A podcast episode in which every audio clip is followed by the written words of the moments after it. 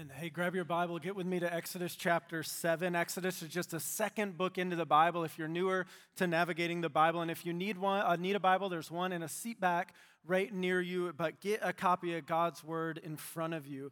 And as you settle in there, I, um, I want you to imagine you're, you're talking to someone about the Lord, you're witnessing to them, you're telling them that there's this, there's this Creator God who made them, who loves them, that sin has separated them from a holy God, and you're telling them about Jesus. And then uh, as you pause in the conversation, they begin to talk and they say, Well, how do you know your God is the right God? How do you know your God's the real God? I mean, people worship gods all over the face of the earth. You, you know, you seem pretty convictional and pretty convinced, but how do, you, how do you know your God is the one true God? And now, maybe for you, that's not even a, a, philosophical question of a conversation with someone else. Maybe some of you walked in here today and you're like, yeah, how do you know? I mean, I'm, I'm up today and I've, I've sung songs of worship. I, am here to, to listen to uh, this authoritative book of God that Christians call the Bible. But how do we know our God is the one true God? That's a valid question, is it not? Now, uh, there's all sorts of apologetic answers you can give to that. You can point to uh, proof from creation and God's general revelation. You can uh, go to the scriptures and, and show through the scriptures and God's specific revelation how He is declaring Himself the one true God. But what I love about today's passage is we're about to see God's divine intervention and powerful action to declare Himself as the one true God. Now, but before I, before I zero in here on Exodus 7 and the chapters to follow, I, I just want to zoom out on our series through the book of Exodus as a whole, because I don't want us to forget kind of the way the book of Exodus is structured. Um, Exodus really has two pretty clear parts to them. And in chapters 1 through 18, you have this, this event of the Exodus. This, the, the word Exodus means going out. Uh, the, the Lord, through Moses, is leading his people out of their bondage in Egypt, and he's leading them toward a land he has promised to them, a land that is called a land flowing with milk and honey. But then, as you get to the second part of the book of Exodus, and we'll be there in chapter 19, you have the details of this covenant that he's making with his people. Because all through the book, you're going you're going to hear this repeated Let my people go, the Exodus, so that they may worship me. And this covenant is God laying out how he is to be worshiped as their God as they live with him as his people. Uh, but, but we are still in the, the thick of this Exodus event, the, this going out. And last week we saw that Moses and Aaron have obeyed finally, and they've gone to Pharaoh and they've said, Let my people go. And Pharaoh's initial response was, Who is the Lord? I don't know this God. And the answer is no, I won't let this people go. And you see how Moses and Aaron's obedience has led to a costliness an even greater hardship and harshness from Pharaoh towards the people of Israel. Now, God, remember Pharaoh's question, who is the Lord? God is going to answer that today. And, and in fact, I want us to look at Exodus, the beginning of Exodus chapter 7, which I believe sets up this whole scene we're about to journey through today. Exodus 7, verse 1 says, And the Lord said to Moses, See, I have made you like God to Pharaoh and your brother Aaron shall be your prophet. You shall speak all that I command you, and your brother Aaron shall tell Pharaoh to let the people of Israel go out of this land. But I will harden Pharaoh's heart. There's that phrase again. We'll come back to that in this message. I will harden Pharaoh's heart, and though I multiply my signs and wonders in the land of Egypt, Pharaoh will not listen to you then I will lay my hand on Egypt. There's a repeated phrase we've seen. I will lay my hand on Egypt and bring my hosts, my people, the children of Israel, out of the land of Egypt by, by what's it say? What's your Bible say? By what? By great acts of judgment. And I'm going to walk us through these great acts of judgment here the rest of this morning. By great acts of judgment. The Egyptians, verse 5, don't miss this because this is the repeated theme of all of these plagues or great acts of judgment we're about to walk through today. This is the theme, verse 5. The Egyptians shall know that I am the Lord. when I stretch out my hand against Egypt and bring out the people of Israel from among them.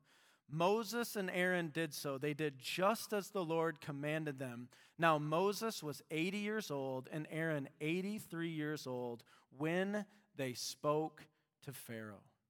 And so um, you're going to see the Lord now stretch out his hand. Remember, God has said, Pharaoh's not going to let you go unless a mighty hand stretches out and compels him. We're going to see God stretch out his hand. But what we can't miss as we get into each of these plagues is that these aren't just these aren't just random things God is doing. God is showing himself what he says in verse 5 that he is the Lord. And so I want us walking out of here today knowing something not just with our heads but deep in our hearts that the God we worship is the God of all. He is God of all creation. He is Lord over all. Isaiah 45, verse 5, summarizes where we're going today really well. He says, I am the Lord and there is no other. Besides me, there is no God. That's what we're going, and that's what we're going to see in the plagues here today. And so here's how, I, here's how I've structured today. Okay, you ready for this? It's a holiday weekend, so I got us a little I got us a little workout through the word here, okay? I'm going through four chapters today. You heard that right. Four chapters. Four? You think I can do it? Well, I want to look at the first nine plagues all together. And then we're leaving the 10th plague for next week. We're keeping that all to itself because the 10th plague and the events that surround it have such redemptive reverberations all the way to Christ. We need to look at that alone. But why I want to keep the first nine plagues all together is because there's one resounding theme in all of them that God just keeps saying, I am the Lord and there is no other. I'm doing this so that you'll know I am the Lord. I'm doing this so that you'll know I am the Lord. And often, especially maybe when we were kids and we studied the plagues, often we can kind of not, not bring a full connection to what exactly God is doing when he brings these specific plagues. He is showing himself greater than Pharaoh, but he's also showing himself greater than the gods the Egyptians worshiped. And God is going to say and show us, I am the Lord and there is no other. And so I want to walk, walk through these nine plagues. At the end, I want to pull out three things for us as kind of modern day American followers of Jesus, what this means for us. But let's pray and ask for God's help to get through four chapters. Ready? God, help us. We don't want to fly through your word, we want to feast on your word. And so, God, will you slow our hearts down? As we make our way through it. Because, Lord, we declare what your word says about itself. It's living and active, it's sharper than a two edged sword. And, Lord, you have food for our souls and what we're about to study right now. We pray and ask for help in Jesus' name. Amen. Now, before we get to these plagues, we first see this miraculous sign that God gave to Moses to do. Look at Exodus 7, verse 8 says then the lord said to moses and aaron when pharaoh says to you prove yourselves by working a miracle then you shall say to aaron take your staff and cast it down before pharaoh that it may become a serpent so moses and aaron went to pharaoh and did just as the lord commanded. Aaron cast down his staff before pharaoh and his servants and it became a serpent then Pharaoh, and, and, notice this now, then Pharaoh summoned the wise men and the sorcerers, and they, the magicians of Egypt, also did the same by their secret arts. And so, if you can imagine this moment, right? The, Aaron casts this staff down, it turns into a serpent, and Moses calls in who's described as the magician, sorcerers, and they cast staffs down, and those turn into serpents. But I love this detail that God adds here. But Aaron's staff swallowed up their staffs. Still, Pharaoh's heart was hardened, and he would not listen to them, as the Lord had said. And so Moses and Aaron do the miraculous sign that God gave them to do to show that this, what, what they're saying, is of the Lord. Now the Lord is going to inflict these plagues or these judgments to declare himself as Lord. First plague, cha- uh, chapter 7, verse 14. Then the Lord said to Moses, Pharaoh's heart is hardened. He refuses to let the people go. Go to Pharaoh in the morning as he is going out to the water. Stand on the bank of the Nile to meet him, and take in your hand the staff that turned into a serpent. And you shall say to him, The Lord, the God of the Hebrews, sent me to, to you, saying, Let my people go, that they may serve me in the wilderness. But so far you have not obeyed. Thus says the Lord, here it is, By this you shall know that what? What is what how what will he what's he gonna know? By this you shall know that I am the Lord. Behold, with the staff that is in my hand, I will strike the water that is in the Nile, and it shall turn into blood. The fish in the Nile shall die, and the Nile will stink, and the Egyptians will grow weary of drinking water from the Nile. And the Lord said to Moses, Say to Aaron, Turn your Take your staff and stretch out your hand over the waters of Egypt, over their rivers, their canals, and their ponds, and all their pools of water, so that they may become blood. And there shall be blood throughout all the land of Egypt, even in vessels of wood and in vessels of stone. Moses and Aaron did as the Lord commanded. In the sight of Pharaoh and in the sight of his servants, he lifted up the staff and struck the water in the Nile, and all the water in the Nile turned into blood, and the fish in the Nile died, and the Nile stank, so that the Egyptians could not drink water from the Nile. There was blood throughout all the land of Egypt, but the magicians, notice this, but the magicians of Egypt did the same by their secret arts. So Pharaoh's heart remained hardened and he would not listen to them as the Lord had said. Pharaoh turned and went into his house, and he did not take even this to heart. And all the Egyptians dug along the Nile for water to drink, for they could not drink the water of the Nile. Seven full days passed after the Lord had struck the Nile. So, if, we, if you can even imagine that, that this mighty river that really gave Egypt all of its identity. This mighty river is turned to blood. It's not, it, the Bible doesn't say it just turned red like blood, it says it turned to blood. And that affects all the rivers and the canals and all the pools of water, right down to the water that it says is in wood containers and in, in earthen or stone vessels. All of that is turned to blood. It leads to all the fish to die, and it leads to the land to stink of dead fish. And yet, in each of these plagues, and I want you to see the form in this first plague because this form is really carried through through all of these plagues. And, and, and let me give you this table. When you walked in, you probably got this handout. I hope you got this handout because this is going to help us digest everything we're seeing in these plagues. But you see in this plague, the Lord declare, I am the Lord. You see it there in verse 17. You see the magicians or the sorcerers who Pharaoh calls in, and with this first plague, plague, they can counterfeit it. God does a miraculous work, and the sorcerers, it says in the Bible, by their secret arts come in and counterfeit this work.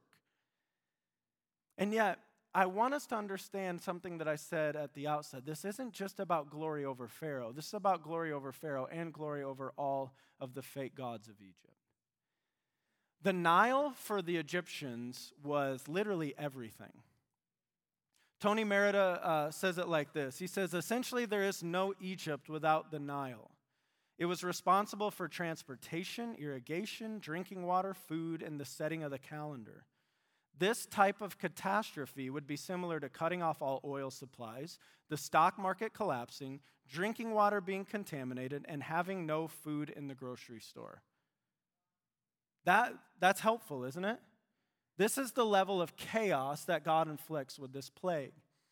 Because the Nile was thought of as the life source by the Egyptians, they had all of these gods related to the Nile.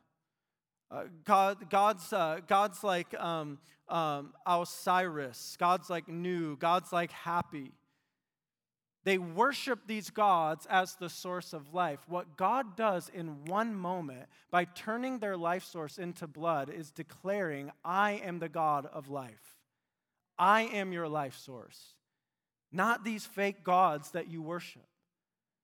But we see, even with the water sources turned to blood, Pharaoh's heart remains hard, and God moves forward with plagues. Chapter 8, verse 1 says then the lord said to moses go into pharaoh and say to him thus says the lord let my people go that they may serve me. But if you refuse to let them go behold i will plague all your country with frogs. How many of you are like that's a nightmare. The nile shall swarm with frogs that will come up into your house and into your bedroom and on your bed and into the houses of your servants and your people and into your ovens and your kneading bowls. The frogs shall come up on you and on your people and on all your servants. And the Lord said to Moses, Say to Aaron, Stretch out your hand with your staff over the rivers, over the canals, and over the pools, and make frogs come up on the land of Egypt. So Aaron stretched out his hand over the waters of Egypt, and the frogs came up and covered the land of Egypt. But the magicians did the same by their secret arts and made frogs come up on the land of Egypt. So just look at this picture and just imagine this frogs everywhere, on your beds, in your houses, in your ovens, in your cooking bowls, everywhere. Verse 8 then Pharaoh called Moses and Aaron and said, Plead with the Lord to take away the frogs from me and from my people. Do you think? And I will let the people go to sacrifice to the Lord. Moses said to Pharaoh, Be pleased to command me when I, am, uh, when I am to plead for you and for your servants and for your people, that the frogs be cut off from you and your houses and be left only in the Nile. Verse 10 And he said, Tomorrow Moses said, Be it as you say, so that you may know that there is no one like the Lord our God. There it is again. The frogs shall go away from you, and your houses, and your servants, and your people. They shall be left only in the Nile. So Moses and Aaron went out from Pharaoh, and Moses cried to the Lord about the frogs as he had agreed with Pharaoh. And the Lord did according to the word of Moses. The frogs died out in the houses, the courtyards, and the fields, and they gathered them together in heaps, and the land stank. Piles of dead frogs everywhere, and the stench of dead frogs filling the land. But when Pharaoh saw that there was a respite, he hardened his heart and would not listen to them, as the Lord had said. Let's unpack this here plague of frogs. God declares yet again, My purpose for this is to show that I am the Lord. We see that declared in chapter 8, verse 10. The magicians come along, they can counterfeit this, they can replicate this. But remember, these what god these plagues god is bringing they're not just random it's not as if you know when i was a kid and i'd read this story i'm like was god just up there kind of like what's the creepiest thing i can do no, these have a purpose. The Egyptian god Heket, he, uh, you see him in a picture here in this carving, all the way to the right, the, the god with the frog head. He was uh, the god of fertility or the goddess of fertility, the, the giver of life. God comes in with this plague and makes their, their frog god go haywire. And he declares that your frog God is not the giver of life, I am the giver of life. I supersede your frog God. I am God over life and the God who's the giver of life. Now we see something different from Pharaoh in this. He requests respite. He says, Moses and Aaron, take these frogs away, get these frogs out of here, and I will let you go. But what does he do as soon as the frogs are actually out of the land? What's he do? His heart is hardened and he does not let the people go. I, I just want to remind us as we look at that a repentance that turns back to our sin after respite is no repentance at all. A repentance God, I'm so sorry, I'm so sorry, I'm so just take these away, take these consequences, take make it all better. When that is all away and the respite has come, when we turn back to sin, that's no real repentance at all. And you see that again and again and again with Pharaoh. So his heart is hardened. And on he goes. Third plague, gnats. Chapter 8, verse 16. Then the Lord said to Moses, Say to Aaron, Stretch out your staff and strike the dust of the earth so that it, be, so that it may become gnats in all the land of Egypt. And they did so. Aaron stretched out his hand with his staff and struck the dust of the earth, and there were gnats on man and beast. All the dust of the earth became gnats in all the land of Egypt. The magicians, what's it say? What's your Bible say? The magicians, what? They tried by their secret arts to produce gnats, but they could they could not. Then the uh, they could not. So there were uh, so there were gnats on man and beast. Then the magician said to Pharaoh, "This is the finger of God." But Pharaoh's heart was hardened, and he would not listen to them as the Lord had said. Can you imagine being covered in gnats? How many of you think gnats are the most annoying thing in the world, right? How many of you try all the tricks that you can, right? I've heard gnats always go to the highest point. Anyone else ever hear this? Everyone in first service, like, what are you talking about? So if you ever drive by and see me outside walking by my house like this, because gnats, I want them at the highest point, okay? Get out of my face. Gnats everywhere, covering the people, covering the beasts. Now, the most important aspect, or one of the most important aspects of this plague here is what it says that the magicians come and they can't. They can't replicate this. Now, now I want you to understand as these plagues intensify, the magicians are going to uh, they're going to keep trying to stay toe to toe with God, but they can't, and they will eventually disappear in the plagues. As I was studying this this week, I need your help. You're, you're the lucky guy. Come here. As I was studying this week, as you watch this interaction with the magicians, the Lord knows. He starts with a plague that he knows they can replicate. He goes to a second plague that he knows he, they can replicate. But as he comes to a third plague, do you remember playing? Uh, do you remember playing the game Mercy as a kid? You know what I'm talking about. First service, I picked like the biggest dude in the room. It's like God begins to exercise his power on the secret arts and the dark powers of Egypt, and God just begins to bring them to their knees in this cosmic game of mercy. Okay, so you ready? One, two, three. I'm just kidding, man. Thank you. But what we see here, the secret powers, the dark powers of Egypt, they can't hang with our God. The first plague, toe to toe. Second plague, toe to toe. Third plague, they can't do it. And they even say to Pharaoh, the, uh, We can't do this. This is the finger of God. And Pharaoh still hardens his heart. And so God intensifies. Fourth plague, flies. Then the Lord said to Moses, verse 20, then the Lord said to Moses, Rise up early in the morning and present yourself to Pharaoh as he goes out to the water, and say to him, Thus says the Lord, Let my people go, that they may serve me. Or else, if you will not let my people go, behold, I will send swarms of flies on you, and on your servants, and your people, and into your houses, and the houses of the Egyptians shall be filled with swarms of flies, and also the ground on which they stand. But on that day I will set apart the land of Goshen where my people dwell, so that no swarms of flies shall be there, that you may know that I am the Lord in the midst of the earth.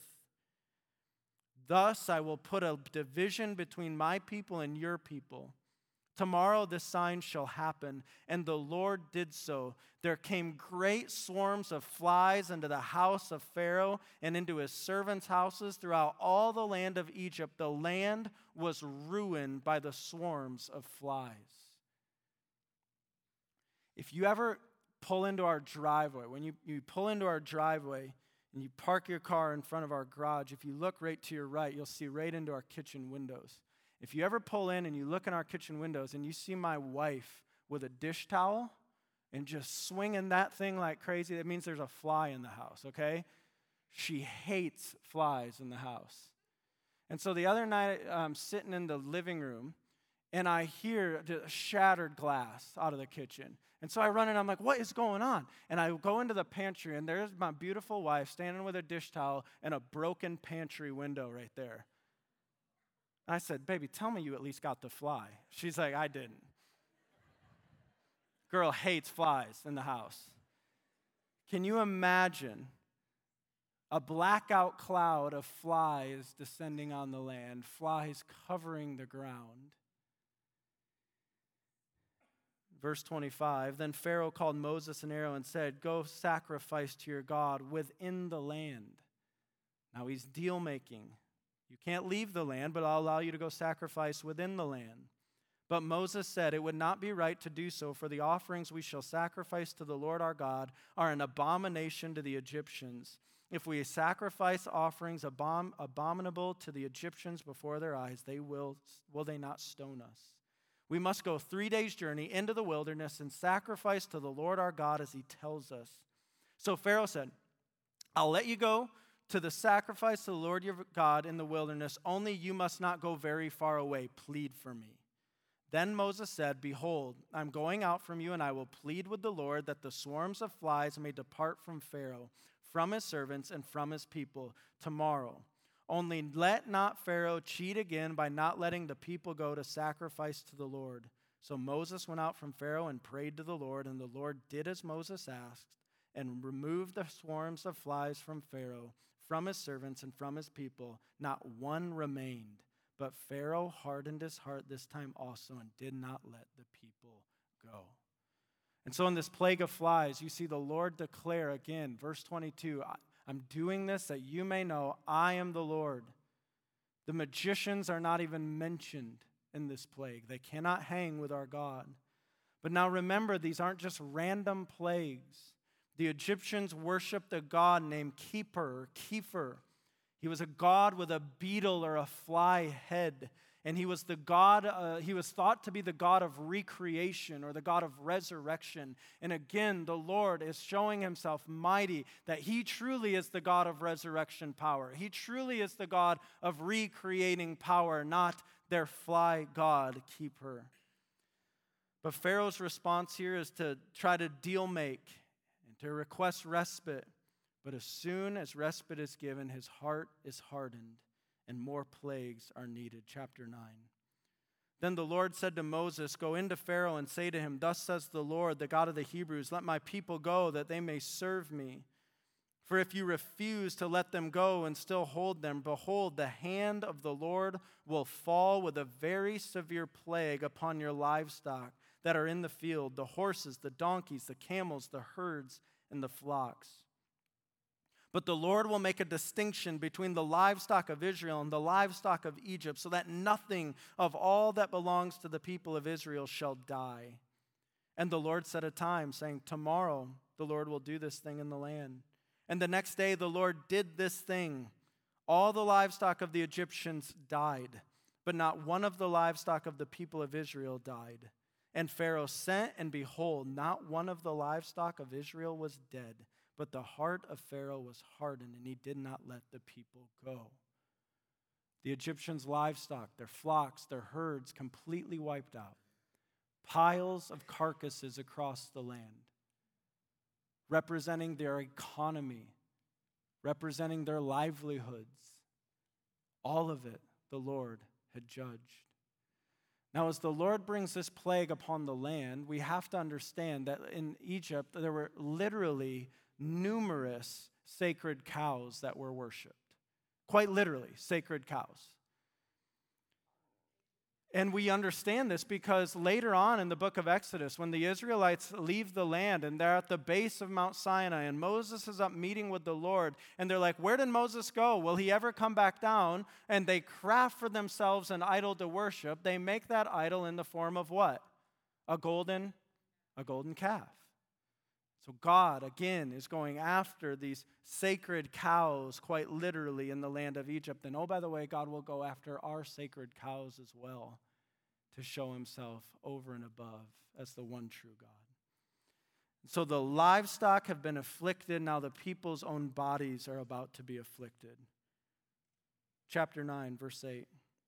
And the Lord said to Moses and Aaron, Take handfuls of soot from the kiln and let Moses throw them in the air in the sight of Pharaoh. It shall become fine dust over all the land of Egypt and become boils breaking out in sores on man and beast throughout all the land of Egypt. So they took soot from the kiln and stood before Pharaoh, and Moses threw it in the air, and it became uh, boils breaking out on sores on man and beast.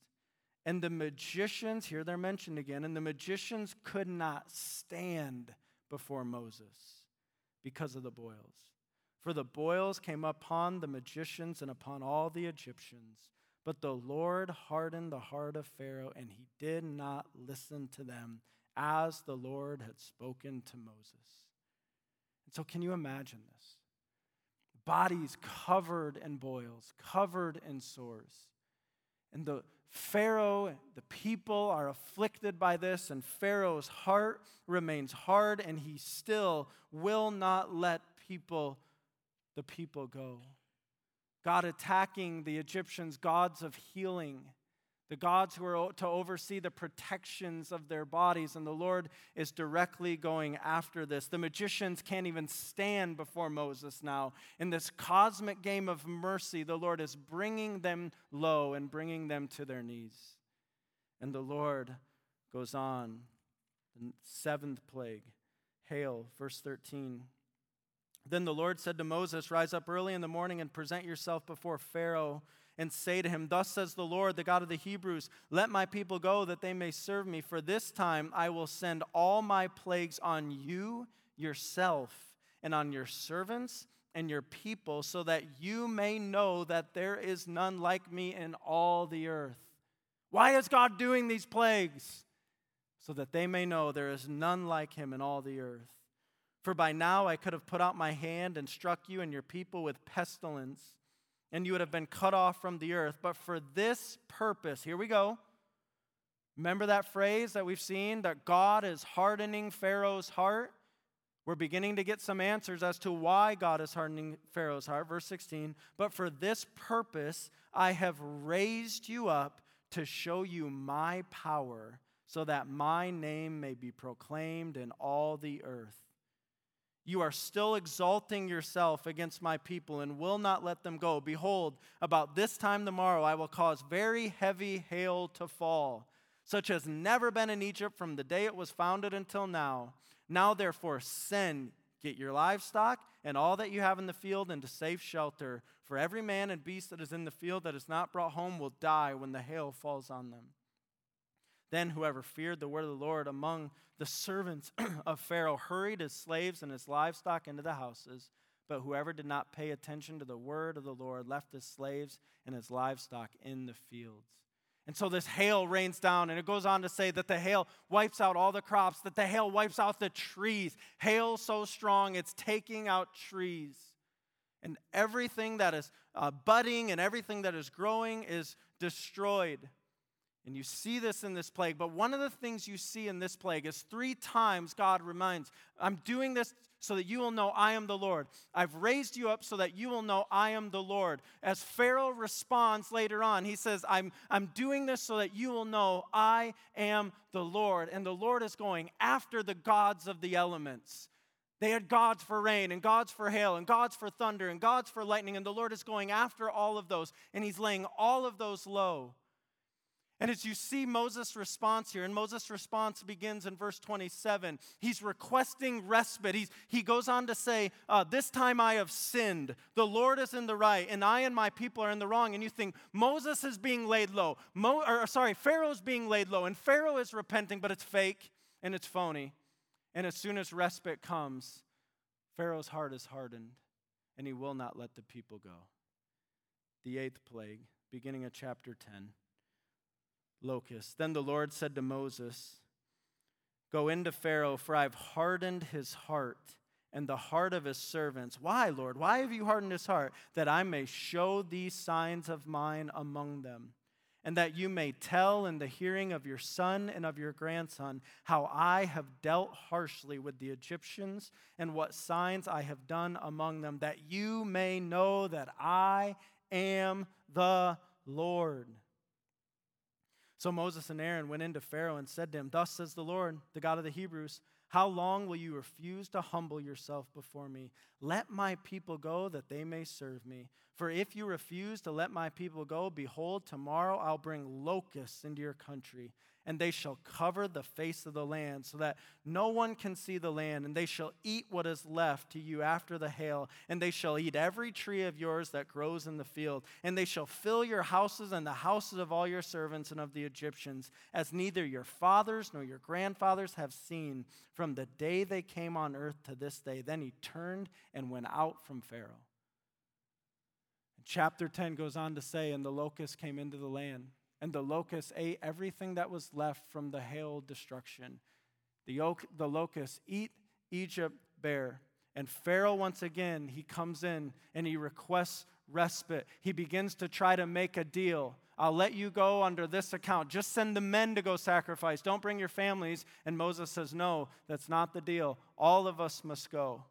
Again, you see in the, the, the plague of the locust, in, in verse 2, the Lord's declaring, I am the Lord, there is no other.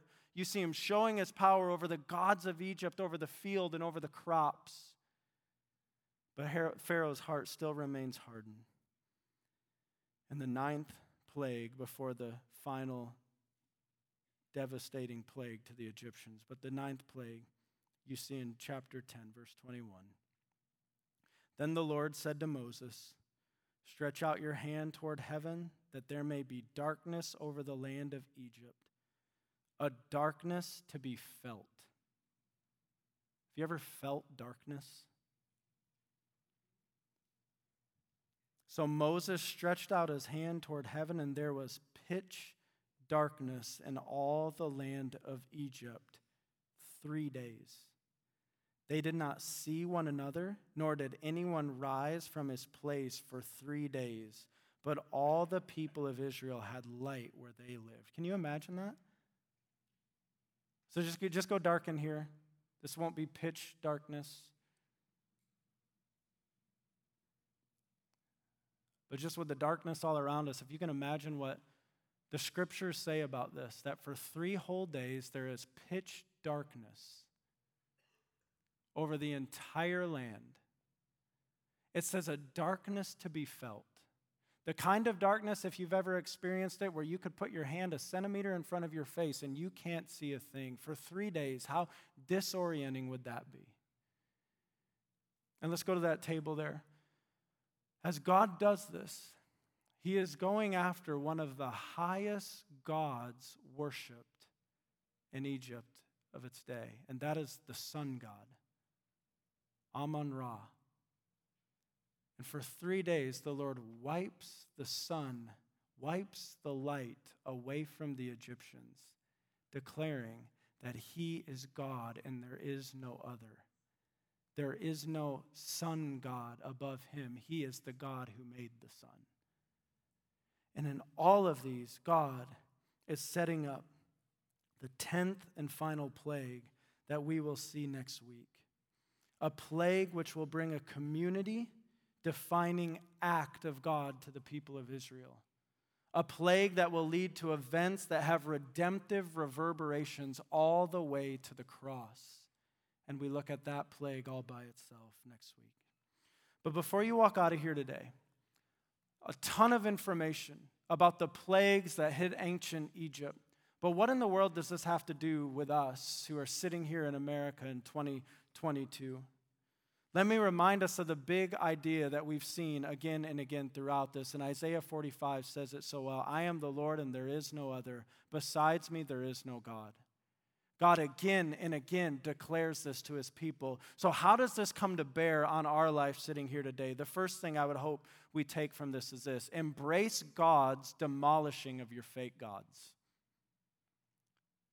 That we would walk out of here embracing God's demolishing of our fake gods. We may not follow gods with frog heads and fly heads. But I don't need to remind us because I think we all know that in our culture and in our day and in our heart, there are idols that arise that are just as foolish as gods with frog heads and fly heads.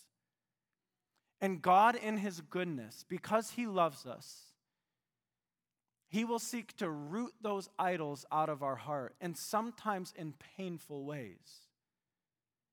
If we've made an idol of money or of stuff, God, in His goodness, at times will come in and remove some of that so we feel the folly of making those things God. If we've made an idol out of status or, or, or, or, significance, or God will sometimes come in and allow those things to be removed out of our life so, we are, so our heart is laid bare and we see how foolish it is and that He alone is God. And so this week, God may go after some of those idols. And we, I, my prayer for us is that we would embrace that, no matter how painful that could feel. So that when God reveals an idol in our heart, and when He reveals that that idol cannot stand, beneath him. That our hearts will be reoriented to him as the one true God. What else do we take from this? The second thing I hope as we walk out of here humble yourself to not stand in opposition to God. I want us to see in these plagues the glory war between God and Pharaoh. First, I want us to see God's mercy.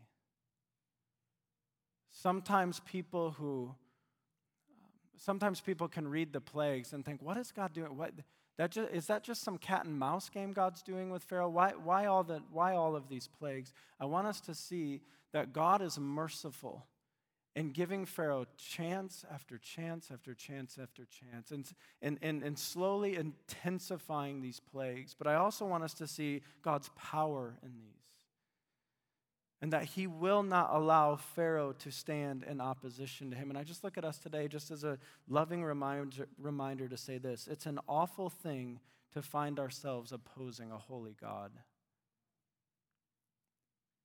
And I remind us of the good news of the gospel that thanks be to God that Jesus Christ has come and shed his blood to take enemies of God and turn them into sons and daughters of the Most High God through faith that the moment we believe in Jesus, we are now in Christ, no longer enemies and opponents of a holy God, but made holy through the righteousness of Jesus Christ and invited into his family. My prayer for any in here who have not believed that good news message from God that today you would believe and receive Jesus Christ.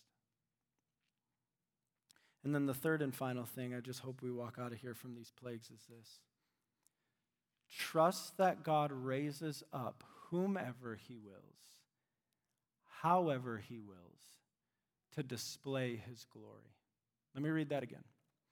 Trust that God raises up whomever he wills, however he wills, to display his glory. With that third one, I'm getting at this phrase you see repeated through the first chapters of Exodus that God hardened Pharaoh's heart. Does anyone have questions about that phrase? So I'm reading the I'm reading this the plagues stories to uh, my oldest son at the time he was five, and we're reading all these plagues out of the Jesus Storybook Bible, and uh, we put the book away and we pray, and I tuck him into bed, and he says, "Daddy," I said, "Yeah, buddy." He said, "Why did God harden Pharaoh's heart?" It's a big question from a five-year-old, isn't it? It's a big question for a 55 year old in a room, right? And yet we are told twice in what we read today. The first time in chapter 9, verses 16 and 17 For this purpose I have raised you up to show you my power, so that my name may be proclaimed in all the earth.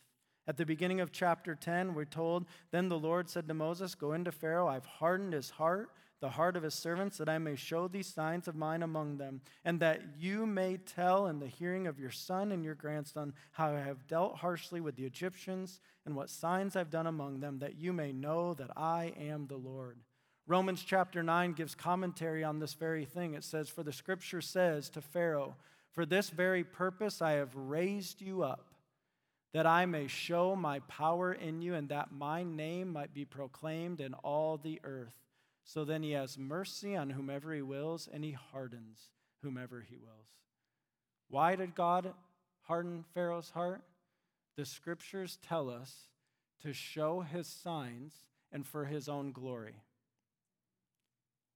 And if right now you're like, I got more questions, I don't know if I like that, I would tell you ask the questions, wrestle deeply.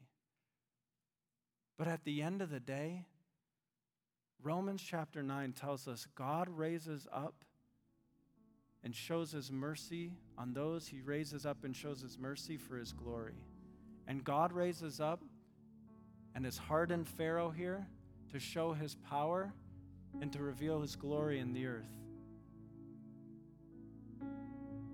Like, I, I don't know if I like that. I, I love you.